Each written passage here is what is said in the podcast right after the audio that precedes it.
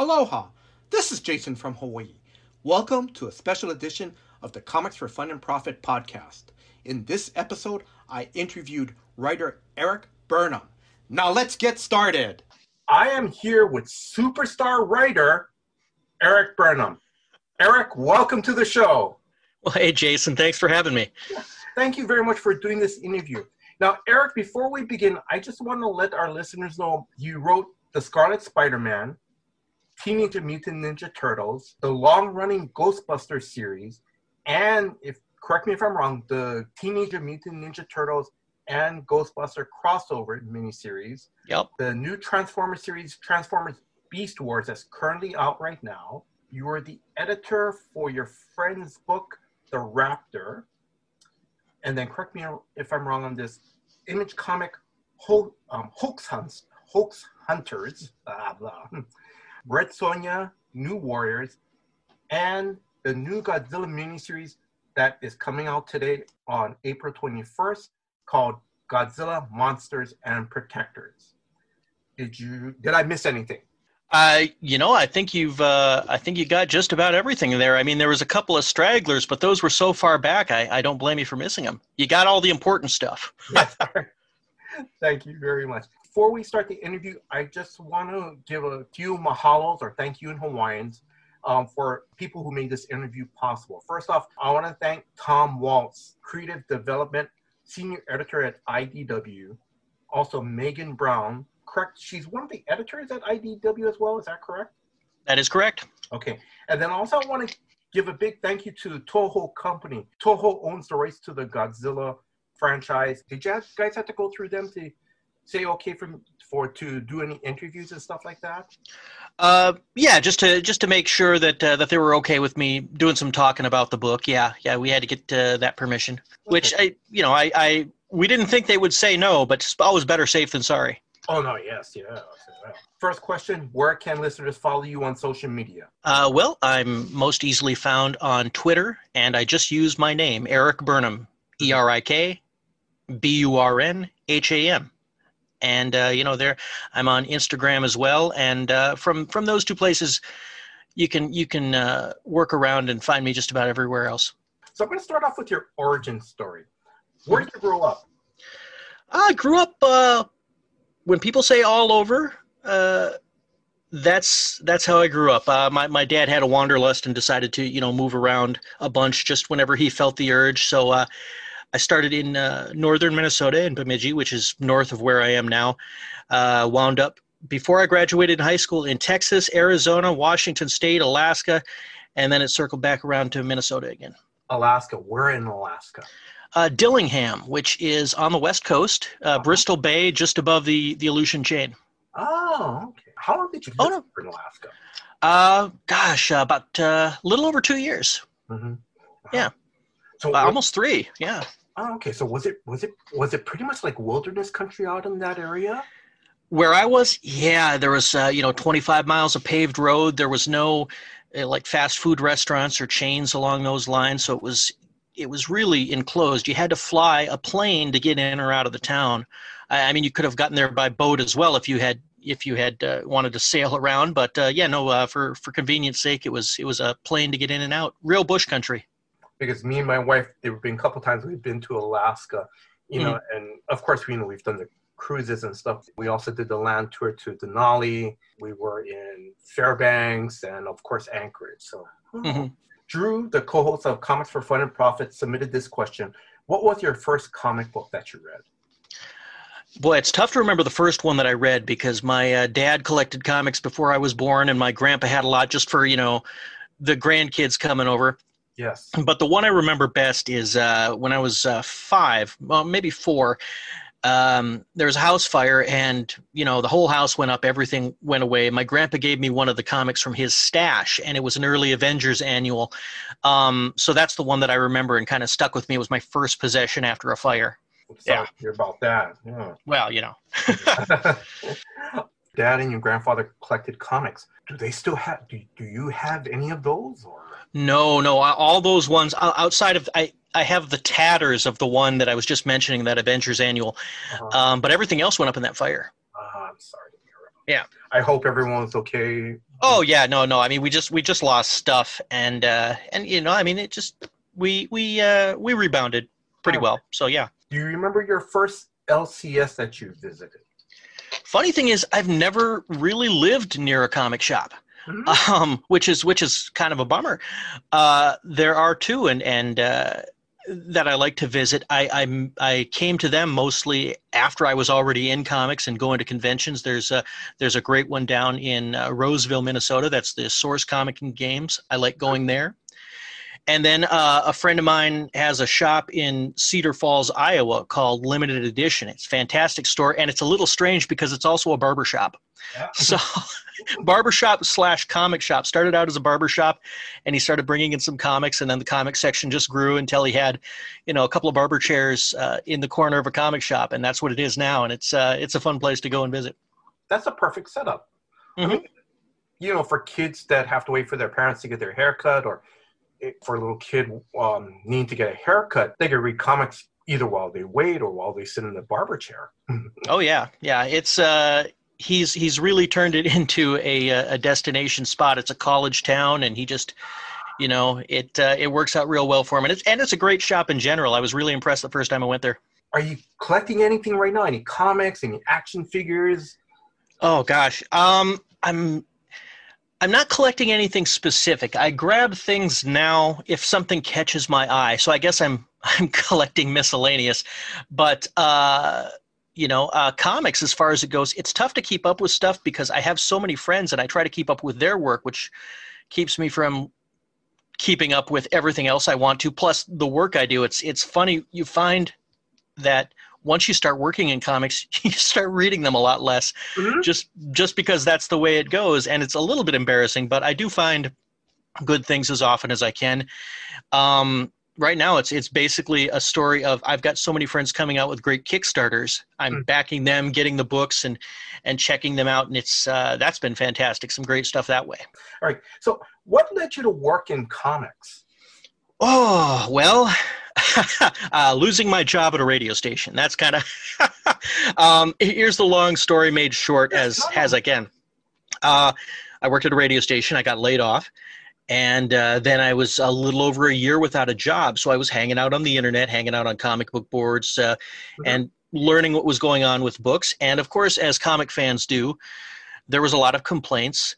This sucks, that sucks, I could do better than this, I could do better than that. During a group chat one night on the old AOL Instant Messenger, that conversation was playing out, and somebody said, hey, well, we should put our money where our mouth is. Mm-hmm. And we did an anthology. The Shooting Star Comics anthology came out in... late 2002. It was about 8 months after we decided to do one, mm-hmm. and that turned into a short-lived comic company. It closed basically because nobody had time for it after a few years, but we were about 6 years at Shooting Star Comics, and that publisher, our little publisher, we put out Tom Waltz's first work, which was Children of the Grave.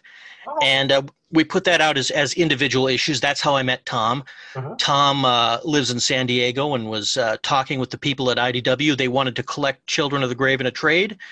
He got on real well with them, and eventually when they needed another editor, he got a job there. And he asked me if I wanted to pitch for an anthology that he was working on. I did. Uh-huh. I got in on that, and then it just became, hey, would you like to write this? Would you like to write this? And it kind of snowballed into all of a sudden, that's all I'm doing is writing, and I love it. That's pretty cool. Did you go to college? Did you major in, English or creative writing or anything like that? Oh, no, none of my schooling had anything to do with comics or any type of of things that I do now. There was no schooling to back it up. Oh, okay. Was it more like a self-taught thing of how to write, and stuff like that? Well, I mean, I always enjoyed writing. I wrote plays in high school. I wrote short stories after that, and through semi-original fanfic on the internet, just because I didn't have anything else to do for a while when I moved to a new town, and it just I just kind of fell into comics because Tom asked me to pitch for that anthology. So those many years ago.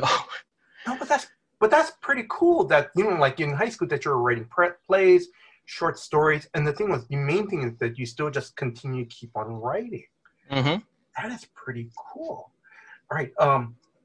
So Drew is asking another question. What was your first paid comic book job? That was the one I just mentioned, the anthology, okay. Which was Gene Simmons' House of Horrors. It was a Tales for the Crypt kind of a thing that Gene Simmons was the host of, and yeah, I wrote and drew an 8-page horror story for that. And I'm going to ask, did you meet Gene Simmons? You know what? I never did. He was at the IDW booth when I went to my first San Diego Comic-Con, and I could have met him, but at the same time, I also heard that he had to get going, and he was, still meeting people. I'm like, you know what? I'll let him go. It's cool. Yeah. Oh, okay. I don't want to hold anybody up. Yeah. No. Yeah. Oh, but that would have been pretty cool if you did meet him for at least a second. Mm-hmm. Yeah. Oh, I'm sorry to hear about that. No. All right. So I'm going to move on to your past works, like Ghostbusters, Spider-Man, Teenage Ninja Mutant Ninja Turtles. What was your first experience to the Ghostbusters? First writing experience, or just first experience with the Ghostbusters? That's first experience with the Ghostbusters, whether you saw the movies. I was about 1986. I was visiting some relatives. We were over there having dinner, and they happened to have rented it, and they were in the middle of watching it. Their kids, I should say, my cousins were in the middle of watching it, and I just sat down and got sucked into the story. And when it was done, I asked to rewind it and watch the part that I missed. And, so I watched the movie at 1.5 times that night. Mm-hmm. It just grabbed me. And then the cartoon, the Real Ghostbusters, came out not long after and solidified my interest and love of the franchise. How did you get the call to write Ghostbuster series? Okay, well, that one was Tom became the editor of the Ghostbusters series in 2008, and immediately I called him and said, Tom, I really want to pitch for this. I love the Ghostbusters. Give me a chance. He said, here's what's going on. We have 2009 covered. We're going to be doing quarterly holiday-themed specials. Mm-hmm. And after that, you can send me a pitch now, and I can get it pre-approved by Sony, and then after those holiday specials, we can revisit it. Mm-hmm. So they did the holiday specials, and instead of the thing that I had pitched, he said, would you like to just do the 2-issue Infestation miniseries? IDW was doing a crossover mm-hmm. of their licensed properties that wasn't really a crossover, it just had a common theme running through them, mm-hmm. So that they didn't have to try to figure out the legality of, at that time, of like Transformers with Ghostbusters with, yeah. Star Trek. Uh-huh. And he just, he asked if I would like to do that one. And, the answer was, of course, yes, absolutely. So, that was January 2010 is when he asked me to do it. I wrote it in the summer. It came out in March mm-hmm. of 2011. It had a great response, and such a great response, he asked if I would like to pitch an ongoing series, which, yeah. So I sat down and wrote out every idea I had, sent him like 15 pages worth of ideas, and we went from there. Wow, that's pretty cool. And then when did you and – now I'm going to try to pronounce the Ghostbusters artist, Dan Schoening? Is that correct? Schoening. Yeah. So mm-hmm. when did you guys start to team up to do the Ghostbusters series? We teamed up with the first issue of the ongoing. I worked with Kyle Hotz on Infestation, and he wasn't available to do the ongoing. Mm-hmm. So Dan had done one of the aforementioned holiday one-shots. Tom liked working with him and decided to plug him in, and yeah, we've been working together ever since. Just recently, because I picked up Ghostbusters 101, the trade. Everyone answers a call, and I love it. I read chapter 1 or part 1, and like I said, I love it. I love I love your writing style. It drew me in because you have a love and respect for the character. When I hear like Venkman, I can hear Bill Murray's voice. And then, like, when I hear, like, Dr. Abby Yates, I can hear Melissa McCarthy as well. And that's pretty cool. And I love Dan's artwork as well, too. It's really great. Yeah, no, he throws so much in there. He comes from an animation background, and you can tell when you look at his pages. Yeah. Did you guys ever meet any of the Ghostbuster actors, whether it's the original from the original movie, the 2016, or any of the voice actors? Oh, sure. We were at the Ghostbusters Fan Fest back in 2019. Dan has met Dan Aykroyd and a few of the others apart. But at that fan fest, we got to chat a little bit with Maurice LaMarche, who was Egon in The Real Ghostbusters. And a couple of minutes, we got to talk with William Atherton, who was Walter Peck. And that is, he is just the sweetest guy, just a really nice guy. Yeah, that's it. And then at San Diego Comic-Con in 2017, we got to do a Q&A panel and have a little chat with Ivan Reitman. So that's who we got to meet. That's, you know, yeah. When you guys met William Atherton, who plays Walter Peck, like you said, he's the sweetest guy, but yet in Ghostbusters and in the first two Die Hard movies, it's a 360 from his character, you know. Oh yeah, yeah. In real life, just the exact opposite. I'm going to keep moving on. So, what was your first exposure to Spider-Man? Whether it was in the Spider-Man was. I mean, I had Spider-Man comics before that fire that I mentioned. I loved Spider-Man from Go, the cartoons. Just he looked cool, and I loved him. You know, I was reading the reprints of the old Ditko comics in the Marvel Tales, and I was reading the, you know, whatever current ones I could have. It didn't matter if it was Spider-Man on the cover. I would be just wrapped, my attention just right on those pages wherever I found him, and it really didn't change. He's my favorite superhero character. How did you get the writing job to write the Scarlet Spider-Man? Well, that one was Chris Yost, who was writing Scarlet Spider. He was also working on the Thor sequel, The Dark World. Oh. And so his schedule was a little bit packed, and he had seen some of my Ghostbusters work online, got a kick out of it, and just reached out and asked if I might be interested in scripting the dialogue over his plots. And yes, absolutely. It was so it was entirely on Chris's on Chris's initiative that I ever got to work on a Marvel book. How excited were you when you got that call? Oh my goodness! You can't even know. I was just giggling to myself when I was typing "thwip" into Microsoft Word. I'm like, I can't. This is awesome! And even better, the first issue that I scripted for him also had Wolverine, so I got to type in "snicked" as well. And my inner child was just, you know, plotzing, giddy. Okay, so we're gonna touch back on your love for Spider-Man later in the episode, in this interview. Okay? All right. What was your first exposure to the Teenage Mutant Ninja Turtles? Well, that was the 1987 cartoon. I think that's what got most people, got the Turtles on most people's radar, was that cartoon. It was everywhere. It was a huge hit. And from there, I backtracked to some of the older Mirage comics and the Archie comics. And then it's just...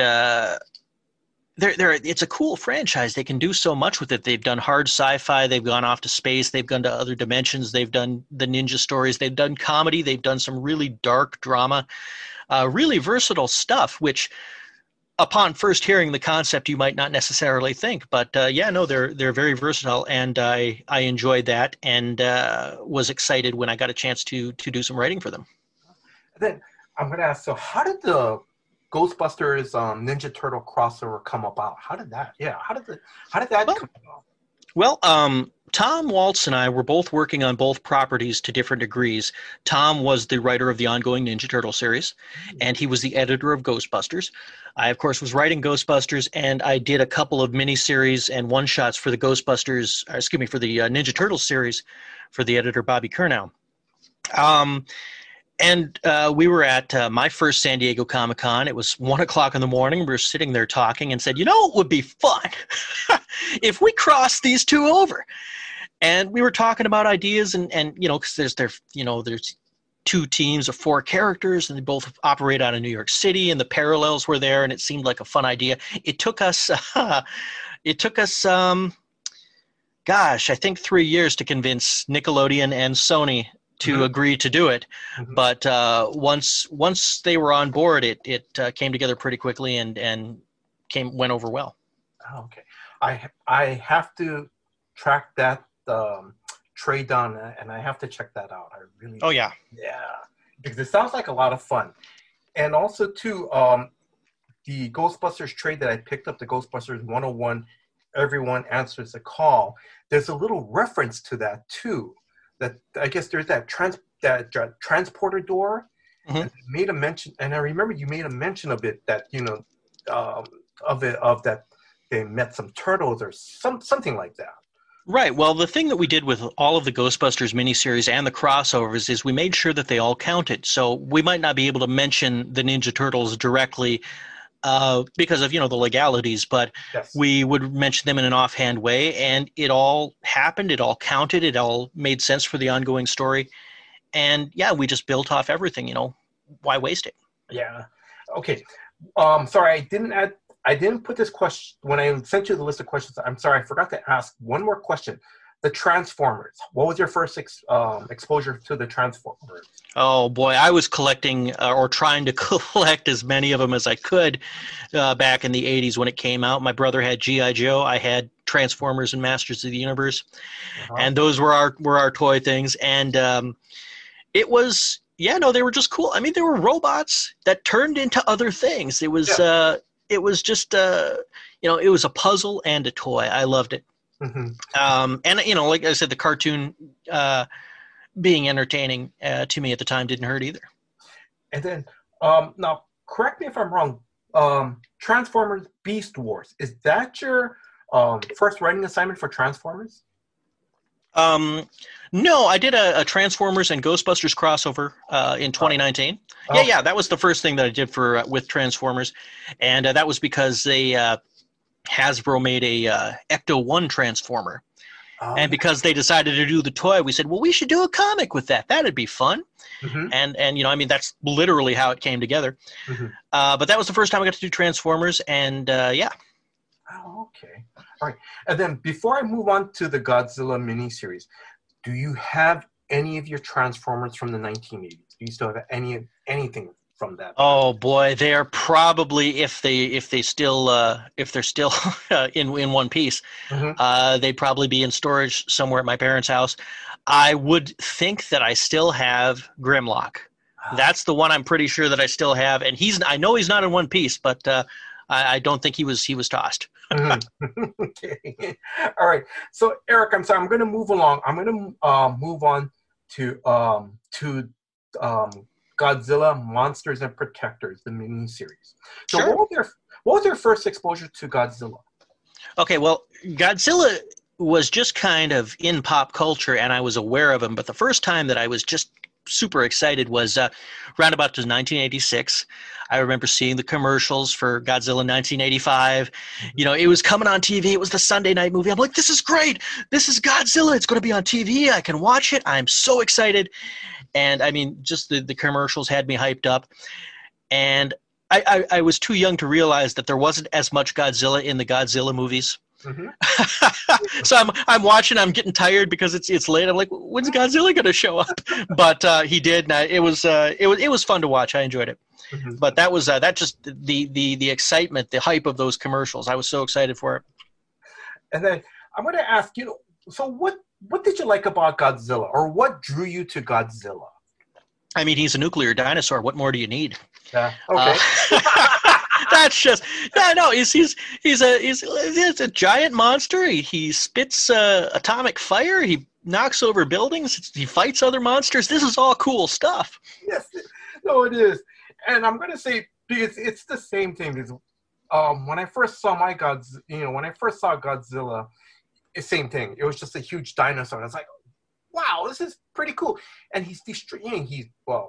It's kind of bad for me to say, but he's destroying a city. This is pretty awesome. Mm-hmm. Well, I mean, you know, it's not real destruction, so that can be fun. Yes, that is true. All right. So, have you seen all the Godzilla movies? Not all of them. I've seen a good chunk. So yeah. And then let's see. I'm gonna ask. Let's see. Have you seen Godzilla vs. Kong? I have. I watched it when it hit on HBO Max, and then I actually just saw it in the theater last night. Oh, my God. It was so great in the theater with those big thumping speakers whenever the Godzilla theme started. Wah, wah, you know, I'm just like, yeah, this is great. And I had the theater completely to myself, so it was even better. Ah, that is pretty awesome. That really is. Oh, and I mean, not only to have the theater to yourself, but to see it on the big screen. Mm-hmm. Yeah, it was worth seeing on the big screen. Absolutely. Okay. What were your thoughts on it? You know. Oh boy! I mean, it had everything I wanted. It had Godzilla, it had King Kong, and they fought. And then they, you know, like in a good comic book style crossover, they found somebody else to fight, and they parted on good terms. I'm spoiling the movie for those who haven't seen it, but I mean, it's. I don't think it's really a surprise. They fought somebody else, and you know nobody wants to see these two, either one of these two, kill each other, and obviously that's not what happened. But I mean, it was. It turned me into a 10-year-old. I was giddy watching it. Okay. Now, out of the Godzilla movies that you have seen, you know, what was your favorite? Do you have a favorite Godzilla movie, or do you have a couple of favorite Godzilla movies? Oh yeah. No, I do. I mentioned this before on the Geek History Lesson. We were talking about this. Yeah, we chatted about that. With Jason and Ashley, I love the original, the Japanese version, not the version with Raymond Burr of the first 1954 movie. And the first time I saw it uncut and, you know, subtitled and all this stuff, I was just kind of bowled over when they were directly referencing the atomic bomb. And then I realized, oh, yeah, that was only 10 years before. Holy cow. It kind of shook me a little bit because I wasn't expecting it, and you know, I mean, it was played for drama. Sure, they had the nuclear dinosaur walking around, but it was a fairly serious drama for a monster movie, and it was engrossing. And so was its sequel, Godzilla Raids Again. They started to get progressively a little weirder, a little sillier, and the thing I kind of like about them is all of them. is here's something weird. Here's the explanation for something weird. It might not make sense, but it's the explanation. And everybody's just like, cool, we're going with that. Mm-hmm. And that's fantastic. I mean, it's just, you know, aliens show up in Godzilla. They're aliens. They're invading the Earth. Well, that makes sense. Of course. Why wouldn't they be? You know? So, I mean, I like that. It's earnest, it's straightforward, and yeah, I love those two. Though those were my favorite. And before I continue on, and thank you for reminding me that, you know, listeners, if you guys get a chance, check out Geek History Lesson Podcast, episode 361. It came out on March 29th. And the title is Godzilla with Erik Burnham. Okay. Let's see. And you know what? One thing I want to point out to you, because I listened to that episode, I thought it was great that you said that the 1998 Godzilla movie was like a remake of the Beast from 20,000 Phantoms. Oh yeah, no, that was my brother who pointed that out to me, mm-hmm. And as soon as he said it, I'm like, son of a gun, it kind of is. It really does fit that mold pretty well. Mm-hmm. No, because I'm going to say, because when I first saw that Godzilla movie in the theaters, when it first came out, I'm going to say, I kept going, you know, this all looks familiar. It doesn't feel like a Godzilla movie, but I've seen this movie before. And then when I listened to the Geek History Lesson podcast that you were on, and you mentioned that, then I'm like, that's right. Because I remember seeing the Beast from 20,000 Phantoms. What was it, when I played on TV back in the 70s? Because I remember that old movie, The Beast from 20,000 Phantoms, is a very good movie as well. But yeah, so okay. Have you read any of the Marvel Godzilla comics? Yes and no. I know that I read them at one point because I clearly remember, you know, Dum Dum Dugan chasing after Godzilla. Yes. But it's been so long, I could not remember anything more than that. So if you put them in front of me now, it might I might remember. Oh, I remember this panel, but yeah. I couldn't do it without, you know, without like a mental aid. So yeah, it's been so far back in my memory, it might well never have happened. No, but that's pretty cool that you remember Dum Dum Dugan, because it's like, because for me, it's like, because I remember reading the comics the same thing, and it's like, that's right, Dum Dum was the only one that was always chasing after him, you know, Godzilla. And then also, I remember the Red Ronin appeared, that huge giant mecha robot thing that first appeared in Avengers. Oh. Also, I think fought Godzilla as well too. So. And then, did you ever read the Art Adams Godzilla story from Dark Horse? Again, yeah, I know I did, because that art was too pretty to ignore, but it was long enough ago that I couldn't tell you the story off the top of my head. But I mean, Arthur Adams and any kind of a monster, I'm going to be there for that story. Mm-hmm. Now, while growing up, or even now, did you collect any of the Godzilla monster action figures? I'm tempted when I see them on the shelves because they're so cool looking, but I don't have any space to display them right now, which I'm just like, I don't want to have it sitting in a box in a closet. That's not cool. The only Godzilla thing that I have is a little tiny, little 2-inch tall PVC. It's not a Hero Clicks, but it's like roughly that same size on a little base. This is something that my brother gave me when he heard that I was going to be writing some Godzilla, and I like it. It's small enough that I can find space for it. It's right on top of my desktop tower, looking down at me, spitting the flames. So that's pretty cool. That really is. Okay, so. Can you explain to our listeners, how did you get this awesome assignment, the writing assignment for this Godzilla miniseries? Boy, this was just straight up Tom Waltz saying, hey, would you like to pitch Godzilla? I wish it was more complicated than that, but it was just like, yeah, no. IDW is going to be doing several different things with Godzilla. They're going to have several different projects. Mm-hmm. Ours was just the first one that happened to come out. And, he was like, we're going to do some Godzilla. It's going to be this particular series I want to pitch for is going to be middle grade. It's going to be, aimed at kids. So, you can use some humor in it and, you can play Godzilla straight, which, nobody wants Godzilla to be a buffoon, but, you can do that. So they had ideas that they wanted me to incorporate. Toho had some ideas that they were looking for. But it just happened to be he asked if I was interested. I was, and everybody liked the stuff that I wound up coming up with. So it all just kind of fortuitously came together. Oh, okay. I'm not looking for any spoilers, but can you at least just give a gist of the story to our listeners? Okay. Well, they were looking for an environmental angle. So, and since the first issue is out, Godzilla's a little irritated. About a new form of, in theory, renewable energy, but it's messing with the natural balance. So he's not happy and is attacking the stations that produce this energy. And I guess the only other thing I can say, since the cover has been released and it's on Comixology and people can see it, it's not a spoiler. The big bad guy that was suggested to throw in and be used was Biollante. Yes. And that's that. So that's where we're going to have Godzilla fighting. And this was the rough thing for this one was the movie was, when I was putting this together, was not available. Godzilla versus Biollante. I couldn't find it anywhere. It's one of those, I'm like, well, I'm not going to spend $60 on this thing. Yeah. yeah. So I'm just going to have to read some wikis and hope. Mm-hmm.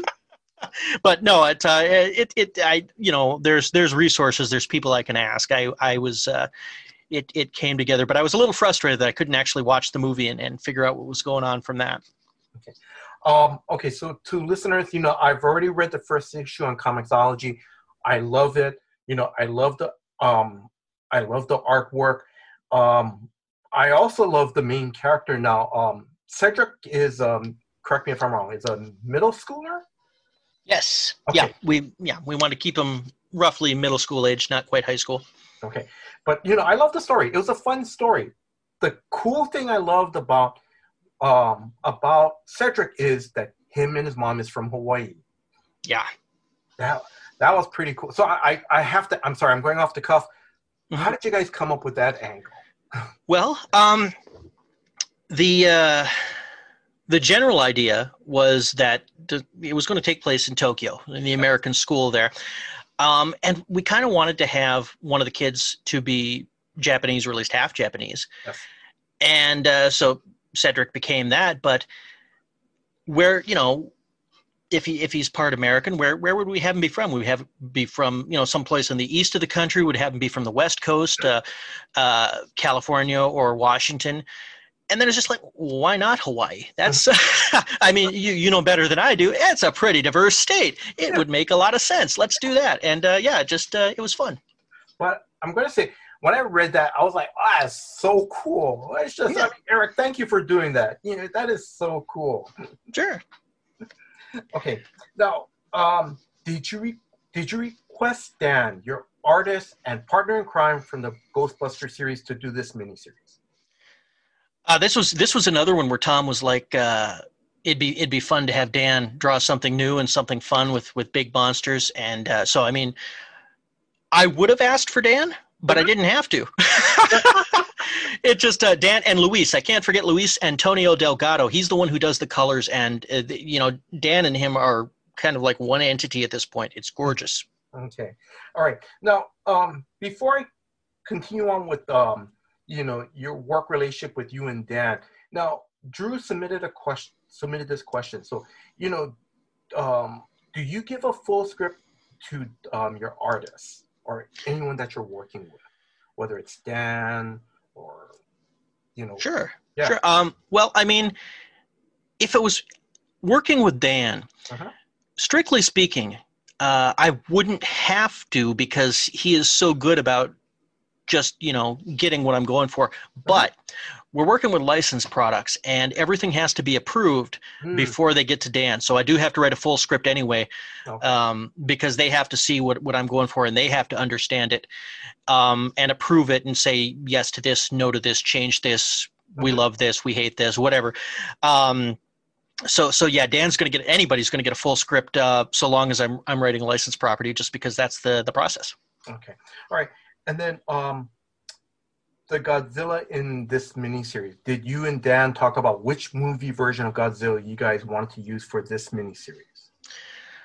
We didn't talk about what movie version. We more just we're looking for the right look, and I made a couple of suggestions what I liked, and he had a couple of suggestions, and then it all came down to Toho saying, no.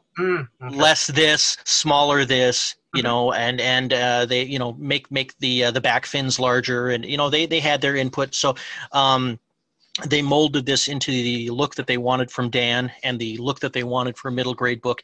It was just kind of, you know, everybody had their input. So it wasn't a specific, exactly like this movie version or exactly like that. There were some tweaks that might not even be noticeable to the average fan, but yeah, no. So it just, you know, everything is molded in licensed work. Okay. All right. And then, let's see. Now I've listened to, another podcast that, actually you and Tom Waltz, you guys did a panel, an IDW panel for Ghostbusters. And that podcast I listened to was Nerdy Show Podcast, crossing over with IDW's Erik Burnham and Tom Waltz. Now, in that panel, there are times when Tom had to tell Dan, Dan, nope, you can't do this. No, Dan, you got to adjust this, because Dan loves to put Easter eggs in his artwork. Is that correct? Oh, that's correct. He sure does. And we made sure that there are no Easter eggs. No Easter eggs in Godzilla. We almost had one. Uh-huh. We almost had one Easter egg, and what it was going to be is you see the little action figure. Yeah. That's on the first page in all the previews. It's a little Mexican wrestler-looking guy. That was originally going to be Jet Jaguar. Oh, my God. So we were going to do that. And what basically came down is, well, don't put Jet Jaguar here, because if you ever wanted to use him in the future, if we did some more miniseries and, you know, had some more fun with this, why tie your hands and keep yourself from using Jet Jaguar? So we took him out just in case the opportunity ever presented itself in the future to use him. Okay.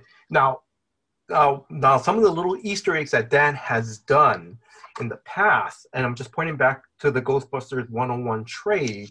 In Chapter 2, there's a bunch of guys on the golf course, and all of a sudden, you know, the golf ball freezes in midair, and you see this ghostly figure catches the ball. And I'm kind of going, this looks a little reference to Scrooge. I am not able to confirm or deny any resemblance to the character in Scrooge. I'm just being subjective. Oh, yes, completely subjective. But you know, I mean, there may be some suggestiveness there. And then when I was reading the issue 1 of the Godzilla miniseries last night, I saw in the background, and I can't remember what panel it was, but there was a little. It was either on the YouTube thing or the panel, but I saw that there was a little. Poster for Planet X. Yes. Well, Planet X is a famous little bit and bob from the Godzilla universe, and I'm not saying that it's an Easter egg. I'm not saying that it's a hint at the future, but I'm not going to say it's not either. It's just I'm just pointing out a poster saying Planet X. It could refer to the X-Men. Absolutely. There we go. So yes, Planet X was an intentional little nod to the history of Godzilla, though. Okay. All right. Let's see. So now, since you work on a lot of franchise properties, Ghostbusters, Teenage Mutant Ninja Turtles, Transformers, and of course Godzilla, you know, does it give you freedom to write stories because you know what the boundaries are?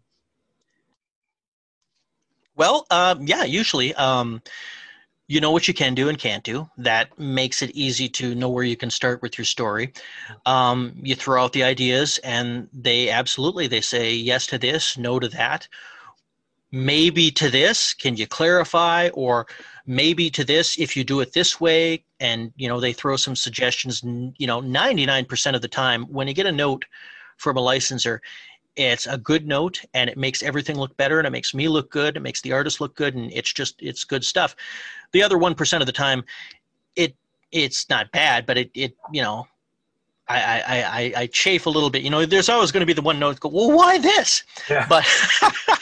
But I mean, that's, you know, that happens so rarely to me, and it certainly hasn't happened with Toho. They just, it's been, I've had an easier time than some, I'll put it that way.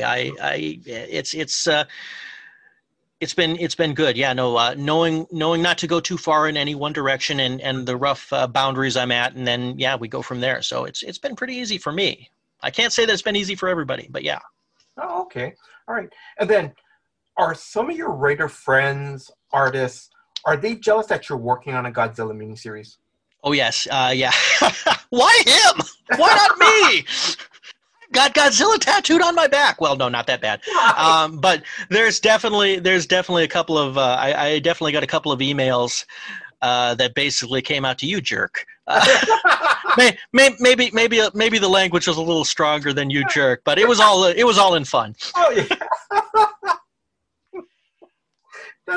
I'm sorry. That's pretty good, but yeah, that's pretty good. All right. So okay, since we're talking about Godzilla. I'm going to go to another kaiju. I'm going to point to another kaiju property. Have you seen any of the Gamera movies? I have. I watched them. I mean, again, this was a while back. Watching them when they were popping up on TV back in the 80s, and I also saw them. This is probably not as good to admit, the Mystery Science Theater versions of of those.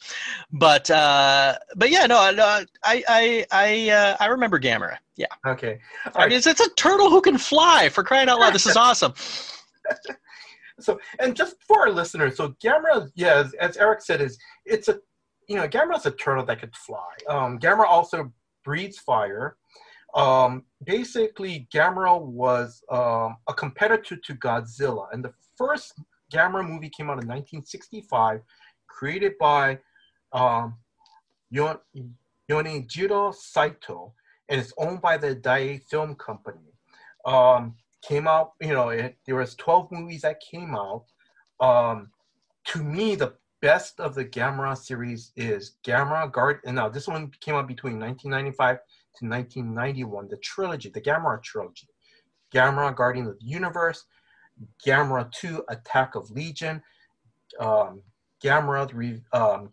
3: Revenge of Isis. Now that third movie, I remember renting that. It left on a cliffhanger, and then that was it. There was no follow-up movie after that. And it was just, oh.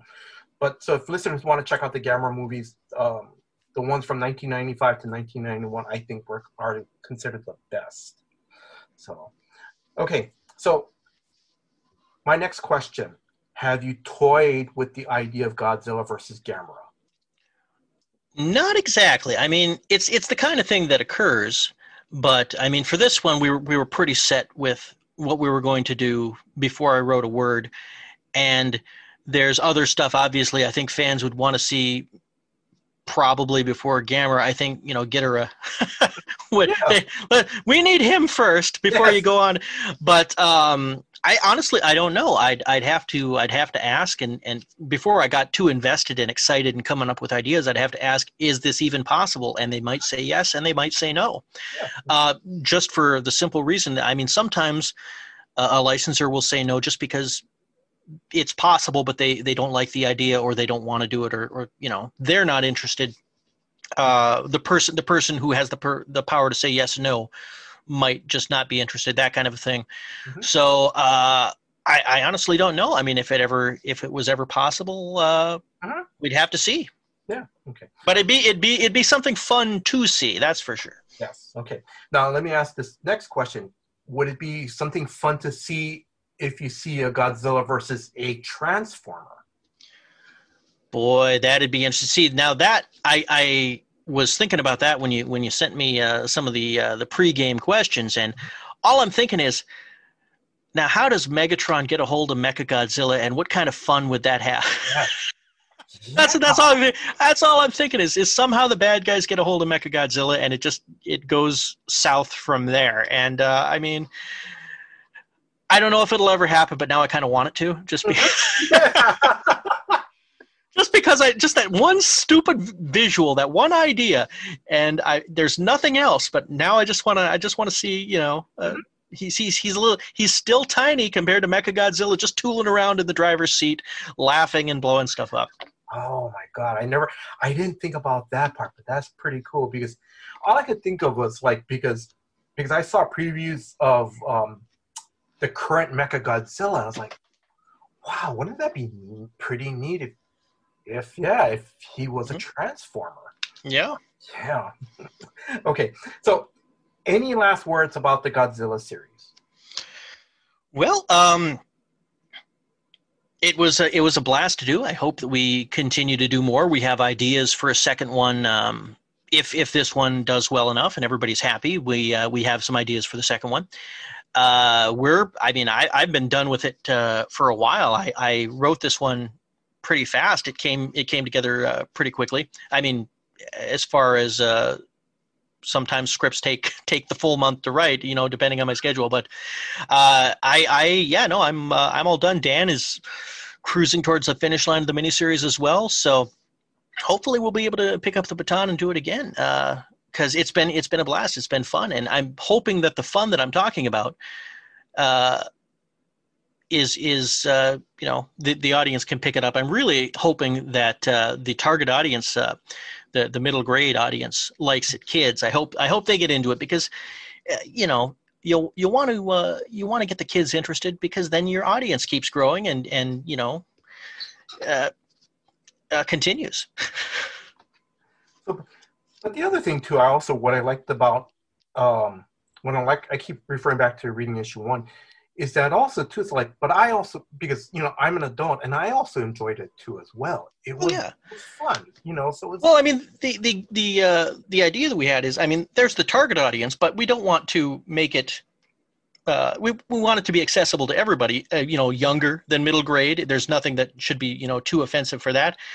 If they're a precocious, you know, 7-year-old, or, you know, somebody who grew up with Godzilla and remembers the silliness of some of the movies or the, you know, the drama of some of the movies, we want to have something for them as well. Now, it's not going to be doom and gloom, R-rated, no humor type of adult, but it will be, if you go back and look, there's some silly stuff in those old movies, and it's wonderful. And that's what we tried to, you know, the spirit we tried to capture. This, you know, many fans, I won't say most, but became fans of Godzilla when they were, about 10, 12 years old from the movies that were running on TV. Yes. And I'm not going to say most, but I mean, that's a good chunk of where people I've talked to have seen Godzilla first. So, you know, that's what we're trying to get, that same vibe and that same audience. Okay. Now I'm going to continue to move on. Now, correct me if I'm wrong. Last year, you and your friends started a podcast. It was called the Friendly Neighborhood Webhead Podcast. Yes. How did that come about? I was talking with my friend Ethan Colchimero, who is the co-host of the podcast, and we were talking about just writing up about writing up observations about the Spider-Man movies. Just for something to do. And he said, well, we should do it as a podcast. We could just talk about it. Light bulb. And of course, you know, with the pandemic, everybody and their neighbor has come up with a podcast who didn't already have one. So, you know, I mean, it was just, it was the perfect thing to do. And we had some technical difficulties that put us on hiatus for a while, but we did get through the Tobey Maguire trilogy. We got through Amazing Spider-Man, and we got through three-quarters of Amazing Spider-Man 2. We recorded the last bit, and Ethan was going to be editing that. We trade back and forth on the editing duties. And that's when the technical difficulties happened, and you know, some stuff that he had to deal with as well. So we took a little bit of a break. We did the Civil War episode, you know, Tom Holland and Captain America. We that's the last one was up. But we did record one a couple of nights ago. Just a you know, a state of the podcast, a hiatus thing, talking that we'll be back soon, jumping into the MCU proper and Tom Holland. It's basically us just talking about the Spider-Man movies. Going, we break it up into 4 episodes. We discuss the movie. We talk about Easter eggs and our feelings and thoughts, and we just have a good time talking Spider-Man. And it's just that simple.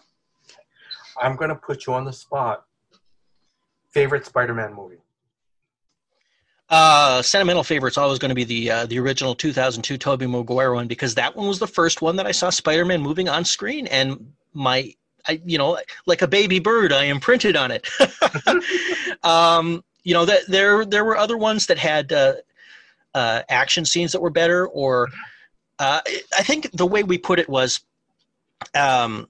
Tobey Maguire had a Peter Parker that we liked, and Andrew Garfield was had a good handle on the quippy Spider-Man, because Tobey Maguire didn't do a whole lot of joking.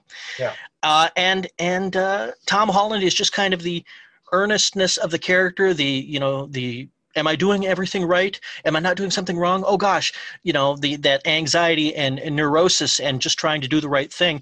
Now, if you put all 3 of those versions together, you have the Spider-Man we know from the comics. Oh yes.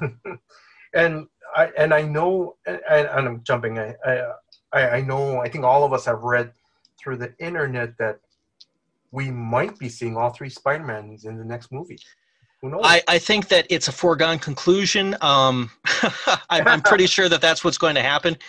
But you know, we talk a little bit about that on our hiatus thing, about, you know, what we've heard and what we want to see, and I'm 90% sure that they just couldn't keep this. The pandemic, if the movie had come out when it was supposed to, it might have, they might have been able to keep it under wraps. But, you know, with all the extra lead time that quarantine has added on, they just weren't able to keep it safe and secret. All right. So, all right, Eric, I'm going to start wrapping things up. So I'm going to, Drew submitted this question. Where do you see the comic industry going in 2021? Man, it is impossible to predict because I had just read that print book sales were up 20-30% in the first quarter of 2021. If print sales are up, then, you know, I would assume that at least trade sales are up as well. Mm-hmm. And I've heard from some of my image creator friends that the quarantine has been pretty good for their business statements. So more people sitting around without stuff to do, more people reading, more mm-hmm. buying books.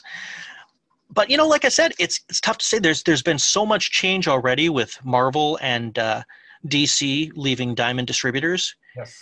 And, you know, there are several new publishers with new initiatives and new publishing ideas. TKO comes to mind with the way they publish their books. You can have it as – you can have the 6 issues. You can have it as a trade. You can get it in a little box set. Just different ideas like that. And, I mean – yeah, I don't know. It's been a creative and no, let me say that in a different way. Creatively, I don't think we've ever been better, and we're getting better. Mm-hmm. So hopefully that just continues to translate to more people checking it out. Okay. So I'm going to be optimistic and positive about it. I think things are going to at least stay as they are, if not get better. Okay. No, thank you very much for that answer. Now, where do you see yourself professionally in a year from now? And well, hopefully, mm-hmm. hopefully still working. I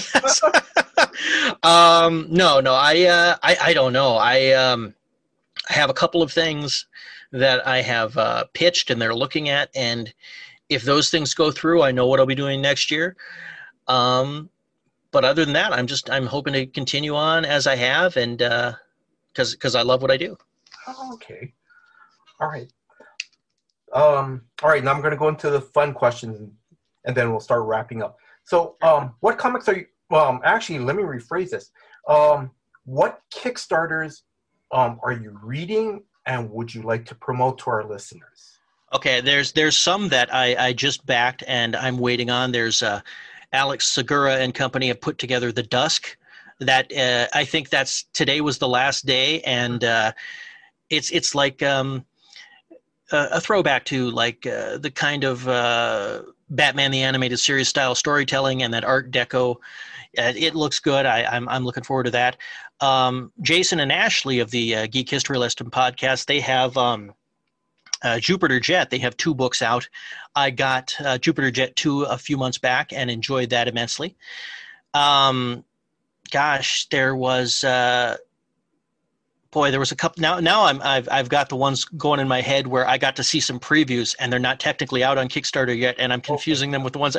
But my friend Erica Schultz has one. I read the first bit of the Kickstarter coming up for an action series called Deadly Bouquet, and that's a lot of fun.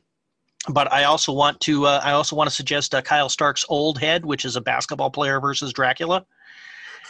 And Kyle Starks and my friend Erica Henderson worked on Assassination a couple years ago. That was an Image book. That was fantastic. It's just, you know, like 90s B-movie action.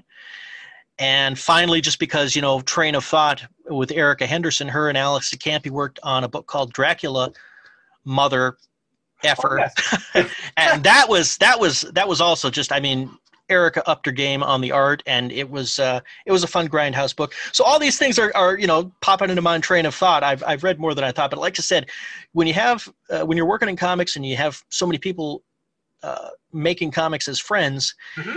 boy, it gets tough to keep up with their personal stuff, you know. Mm-hmm. Yeah. So, but I mean, those ones are all good ones to look into here. And the Deadly Bouquet Kickstarter. That one that I got a preview that hasn't launched yet, but you know, it's one to look into. Okay, all right. I know last year 2020, you know, conventions were basically shut down due to the pandemic. But I'm going to ask this question: what was your best convention moment or moments? Oh boy, yeah, it's tough. I've met so many great people, comic creators and fans at conventions. And it's just been a joy. One of the, let's see, train of thought. A couple of folks who started out at San Diego bringing Ghostbusters books up to me to sign. I got to be good friends with them, and in 2018, I attended their wedding. Wow. That was fantastic. Yeah, that was great. That's an odd way of going, but they become very good friends, and they're lovely people. And I'll keep their name out of it so they don't yell at me. Oh no! But yeah. The aforementioned Ghostbusters panel at San Diego with Ivan Reitman, and just a packed crowd and people, cheering some of the stuff that he was talking about, and just having that energy in the room. That was a great moment.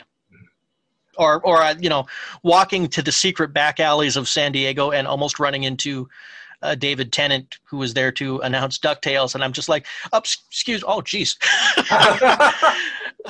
I told a friend of mine about that. She goes, "You almost touched him? What's wrong with you? Why didn't you?" She was mad at me for not running into the man. But I only can imagine, like you said, in these those secret alleys. It's like as soon as you pass them, you're going, "That was David Tennant," and then he's already like 10 feet away already, right? Oh yeah. I mean, I've had the weirdest, almost moments at San Diego. I when the Winter Soldier was about to come out. Yes. I was just taking a break away from the booth. I was standing off the sides. The door opens. Hey, that looks like Samuel L. Jackson. Oh wait, it is. So the whole cast is just. Walks right past me, and I was so tired at that point. It took me a minute to even register who it was.